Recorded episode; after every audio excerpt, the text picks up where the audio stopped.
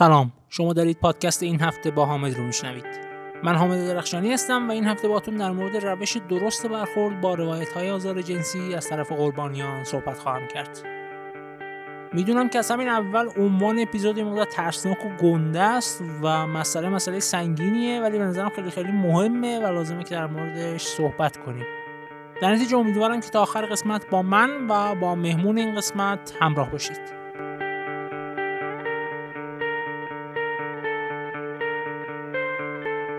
اولین برخورد رو در روی من با این قضیه برمیگرده به حدودا سه سال پیش که توی یه کافه حوالی میدون فردوسی تهران نشسته بودم و دوست دختر اون دورانم شروع کرد به تعریف کردن داستانی از آزار جنسی که در گذشته دیده بود. یادم وقتی اونجا نشسته بودم و داشتم به حرفای کسی که روبروم نشسته بود گوش می‌دادم دو دسته دو مجموعه حس کاملا متفاوت و متضاد با هم رو داشتم تجربه می‌کردم. طرف خوشحال بودم بابت اینکه میزان صمیمیتمون به اینجا رسیده به این حد رسیده و رابطمون اینقدر خوب رفته جلو که به جایی رسیدیم که طرفم می‌تونه به من اعتماد کنه و اینقدر با هم راحت باشه که این حرفا رو بهم بزنه. حرفها و روایت هایی که قطعا بازگو کردنشون برای این آدم آسون نیست. و از طرف دیگه اولا به شدت عصبانی بودم از کل دنیا و به خصوص اون آزارگری که تونسته چنین بلایی رو سر چنین آدمی بیاره. و ثانیا یه استرس خیلی عجیبی داشتم در مورد اینکه چجوری قرار واکنش نشون بدم در مورد این حرفا. مثلا سکوت کنم یا عصبانیتم نسبت به فرد آزارگر رو سعی کنم یه جورایی نشون بدم یا بگم درکت می‌کنم و می‌فهمه در حالی که واقعا نمی‌تونستم به درک کاملی از این قضیه برسم چون خودم تجربه مشابهی نداشتم. در نهایت به نتیجه رسیدم که سوژه این داستان من نیستم و باید به طرفم اجازه بدم که حرفاش رو تموم کنه روایتش رو کامل کنه و در نهایت از خودش بپرسم که من چی کار می‌تونم براش بکنم. بعدا فهمیدم که احتمالا انتخاب درستی داشتم و کاری که کردم یکی از بهترین واکنش های ممکن بوده در اون موقعیت. ولی در نهایت اون حس استرس واکنش درست در برابر روایت های جنسی کاملا با من موند. اینجا باید داستان رو چند سال فست کنم و بیام به یکی دو هفته اخیر و روایت های بیشماری از آزارهای جنسی که در شبکه اجتماعی مطرح شده. اگر از کل قضیه خبر ندارید می‌تونید به توییتر سر بزنید چون بیشتر توی توییتر بوده این اتفاق و هشتگ تجاوز رو سرچ کنید و هشتگ های مشابه مربوط به آدم های مختلف روایت های مختلف رو پیدا کنید با همین هشتگ و روایت ها رو بخونید. ولی اصل ماجرا همین بود که گفتم طی یکی دو هفته کارهای شبکه اجتماعی به خصوص زنها شروع کردن به روایت کردن تجربه های خودشون از آزارهای جنسی و تجاوزهایی که رخ داده. راه افتادن این موج و خوندن این روایت ها توی شبکه اجتماعی باعث شد که من یاد اون حس استرسی بیفتم که چند سال پیش تجربهش کرده بودم.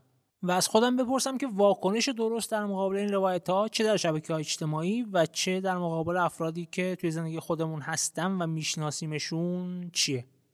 بعدش خب طبیعتا به عنوان یک بلاگر شروع کردم به تحقیق در این مورد و می‌خواستم که یه اپیزود پادکست یا یه پست وبلاگ از توی نتایج تحقیقاتم در بیارم. ولی در نهایت به این نتیجه رسیدم که بهتره در این مورد تریبون رو بدم به کسی که قطعا از من بیشتر بلده تخصص داره تو این زمینه تجربه داره و از من بهتر می‌تونه مثلا رو باز کنه. چون در هر صورت من هیچ وقت نمی‌تونم ادعا کنم که کل این قضیه رو کاملا می‌فهمم و درکش می‌کنم در تمام ابعاد. نتیجه همه این تحقیقات و صحبت کردن با آدمای مختلف شد رسیدم به مهمون این قسمت. در ادامه با فروغ رسولی همراه خواهیم بود که یک انسانشناس و مددکار اجتماعی و در این زمینه کار کرده تخصص و تجربه داره و در مورد واکنش درست در برابر روایت های آزار و تجاوز جنسی با همون صحبت خواهد کرد. قبل از اینکه بریم سراغ حرفای خانم رسولی بهتون توصیه می‌کنم که اینستاگرام ایشون رو پیدا کنید حتما و فالو کنید برای محتوای مفیدی که داره. لینک این پروفایل اینستاگرام رو براتون می‌ذارم ولی خودتون هم می‌تونید با سرچ کردن نامشون به زبان فارسی توی اینستاگرام به راحتی پیدا کنید این پروفایل رو و از محتوای مفیدی که داره استفاده کنید. خب فکر کنم دیگه مقدمات همینجا کافیه و بهتره که بریم سراغ اصل مطلب و حرفای مهمون این قسمت در مورد واکنش درست در برابر روایت های آزار و تجاوز جنسی از طرف قربانیان این آزارها. در ادامه این قسمت حرفای خانم فروغ رسولی رو خواهید شنید.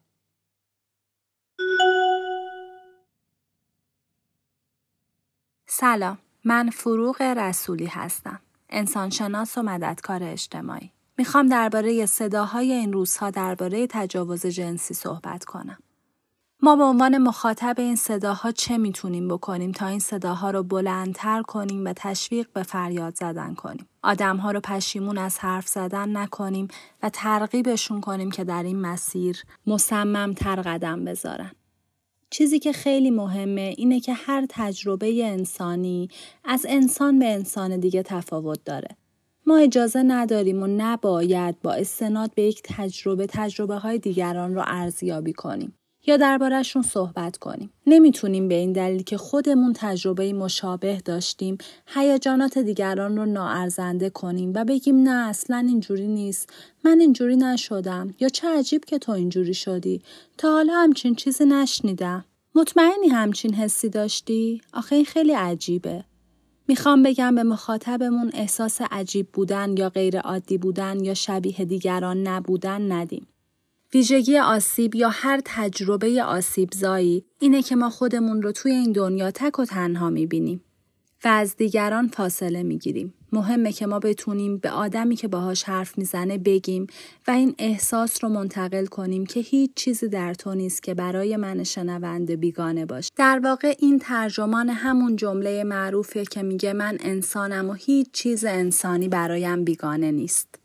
یادمون باشه ما انسانها هر کدوم یه زیست جهان ویژه داریم و طبق المانهایی مثل ظرفیت های روانی، تربیت، ارزش ها، خط قرمز ها، نگرش ها و چیزهای شبیه به این واکنش ذهنی و بیرونی انجام میدیم.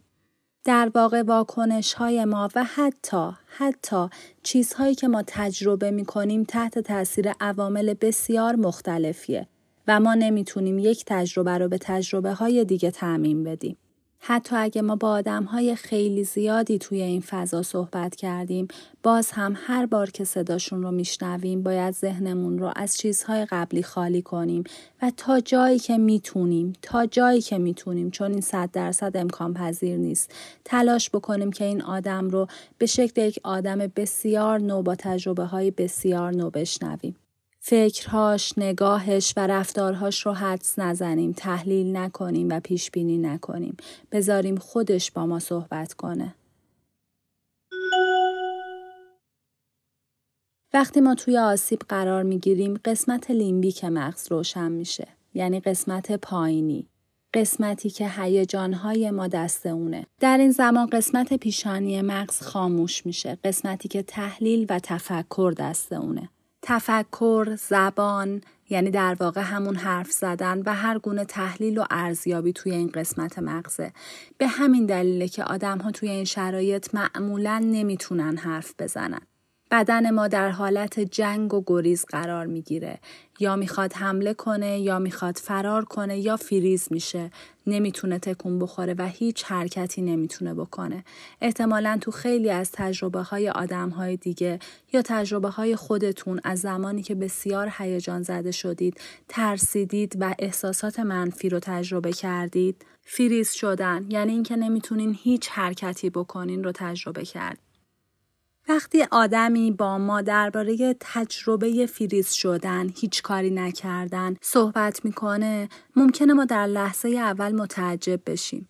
بگیم چطور هیچ کاری نکردی؟ چطور داد نزدی؟ چطور فرار نکردی؟ و اون وقت خوبه که یاد این بیفتیم که مغز در این حالت خیلی وقتا به بدن فرمان هیچ کاری نکردن رو میده. تنها چیزی که در این موقعیت مهمه بقای انسانه. در واقع بدن ما از حالت پاراسمپاتیک که حالت معمول بدنه به حالت سمپاتیک میره به حالتی که می‌خواد بقای خودش رو حفظ بکنه. ما با این آگاهی و یاد گرفتن این احتمالا دیگه سوالهایی مثل این نمی‌پرسیم که چرا حرف نزدی؟ چرا ساکت شدی؟ چرا هیچی نگفتی؟ مگه زبون نداشتی؟ مگه دست نداشتی؟ مگه پا نداشتی؟ مگه لال شده بودی؟ پس من بهتون پیشنهاد می‌کنم حتما حتما درباره قسمت لیمبیک مغز و قسمت پیشانی مغز بخونین. یه چیز رو تو پرانتز میگم و اون اینه که کاری که ما می‌تونیم انجام بدیم اینه که انقدر آموزش بدیم تا آدم ها در چنین موقعیت هایی بتونن زودتر قسمت لیمبیک رو خاموش کنن و قسمت پیشانی رو روشن کنن. در واقع قسمت پیش پیشانی رو.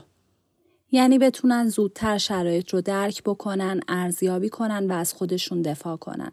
پس با آموزش و آگاهی به آدمها صدا داده میشه و به آدمها قدرت و توان دفاع کردن از خودشون داده میشه. یه چیزی که خیلی خیلی مهمه اینه که وقتی آدمی با ما صحبت می‌کنه و خودش رو سرزنش می‌کنه که خیلی این امکان وجود داره. میگه نمی‌دونم چرا تو اون شرایط اینجوری شدم لال شدم انگار زبون نداشتم. شما تو این شرایط می‌تونید از این آگاهی استفاده کنید و بهش درباره این دو قسمت مغز توضیح بدین. بهش بگین تجربه‌ای که داشته تجربه آدمهای خیلی زیادیه و اصولا به دلیل انسان بودن این اتفاق برای ما میفته. چون همه ما در یک بدن زندگی می کنیم و خیلی از کارهایی که می کنیم منشأ و علتش مغزمون و بدنمونه.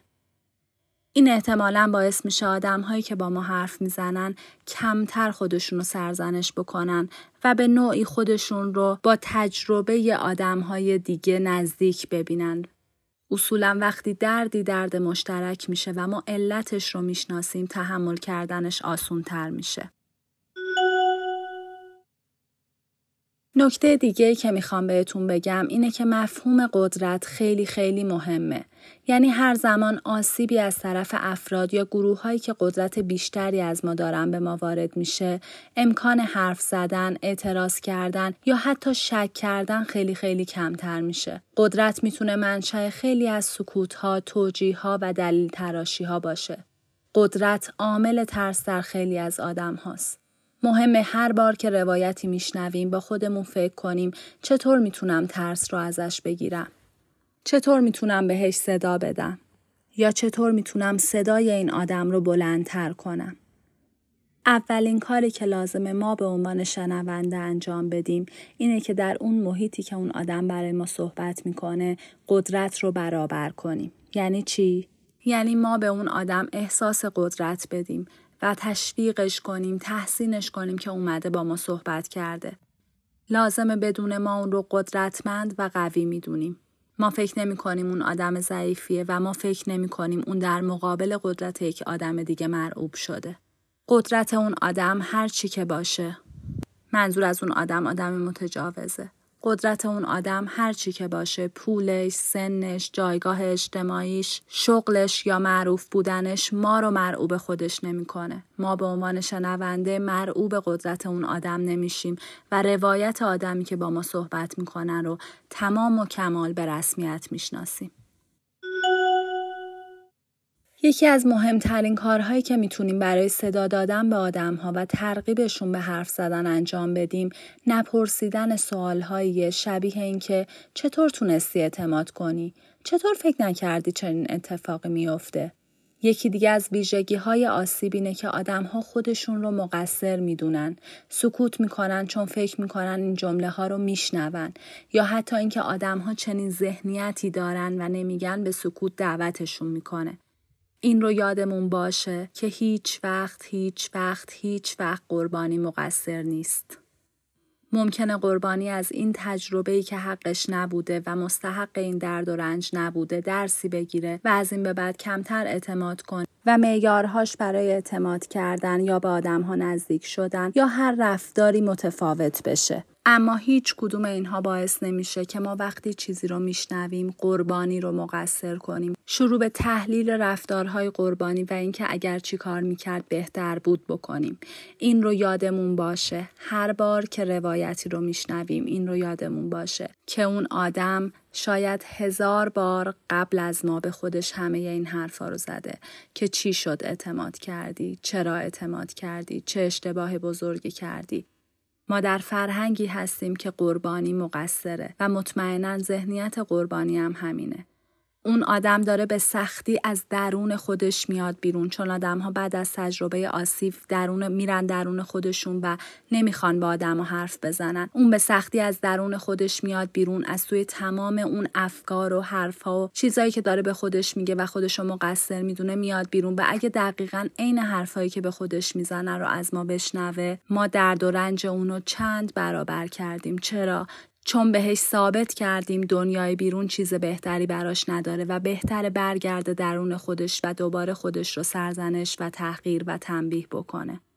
ما باید شنوای بدون پیش زمینه باشیم. یعنی به سرعت نریم سمت اینکه تجربهشون رو تحلیل کنیم براش دلیل بیاریم بهشون دلداری بدیم.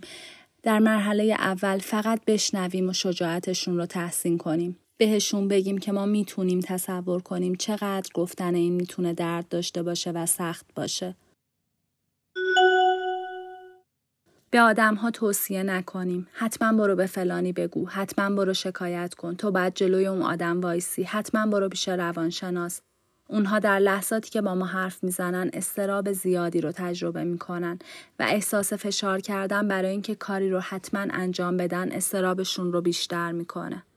معمولا آدم هایی که دارن با ما حرف می‌زنن اطلاعاتی که ما داریم رو دارن و با یک سرچ در اینترنت می‌تونن چیزای خیلی بیشتری پیدا کنن. اونها نیاز به گوش برای شنیدن و قلب برای پذیرفته شدن دارن.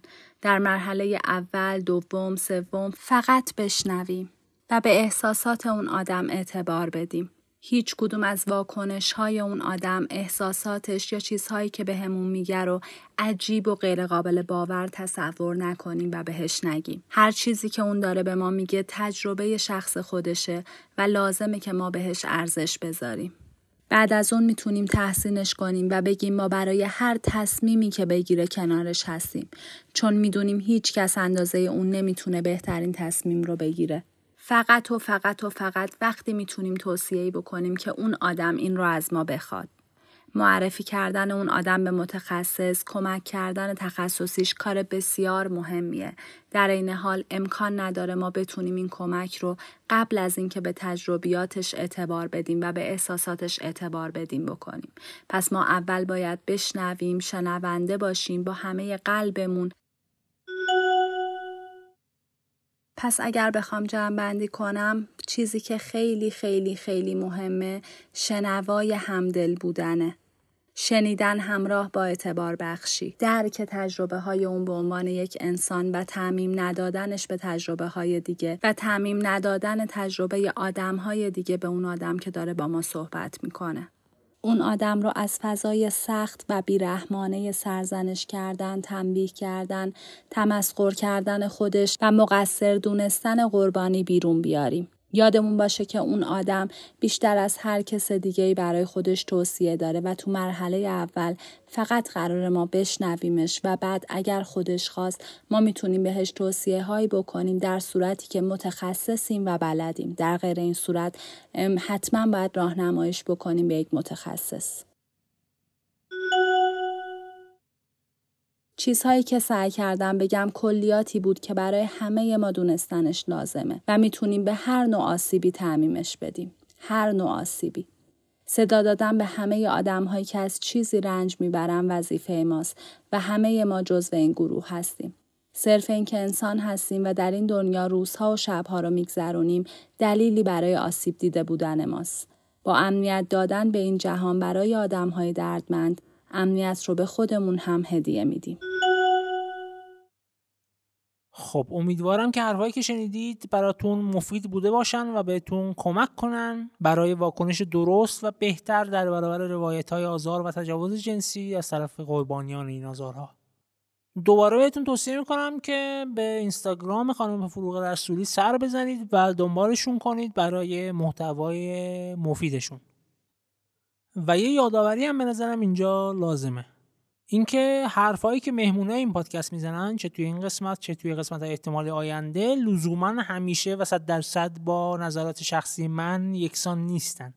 ولی از اونجایی که مهمون یک قسمت در مورد موضوع اون قسمت از من تجربه و تخصص بیشتری داره معمولا وزن حرفای مهمون از من باید بیشتر باشه منطقا. در این سعی می‌کنم توی قسمت های مثل این خیلی خودم حرف نزنم و به مهمون پادکست اجازه بدم که نظرات و تجربه های خودش رو با شما در میون بذاره. در نهایت ممنونم از اینکه با این قسمت از پادکست این هفته با من همراه بودید. امیدوارم که براتون مفید بوده باشه. اگر اینطور بوده به اشتراک گذاشتنش در شبکه های اجتماعی فرستادنش به دوستانتون و فالو کردنش در توییتر یا پادگیرهای مختلف برای از دست ندادن قسمت آینده رو از یاد نبرید. پادکست این هفته با آمد هم از طریق سایت من با آدرس حامد و هم از طریق تمام پادگیرها در دسترس و قابل شنیدنه و همینطور از طریق کانال یوتیوب من. امیدوارم که من رو از نظرات و انتقادات خودتون بی بهره نذارید و تا یه قسمت دیگه و یه موضوع دیگه عزت زیاد.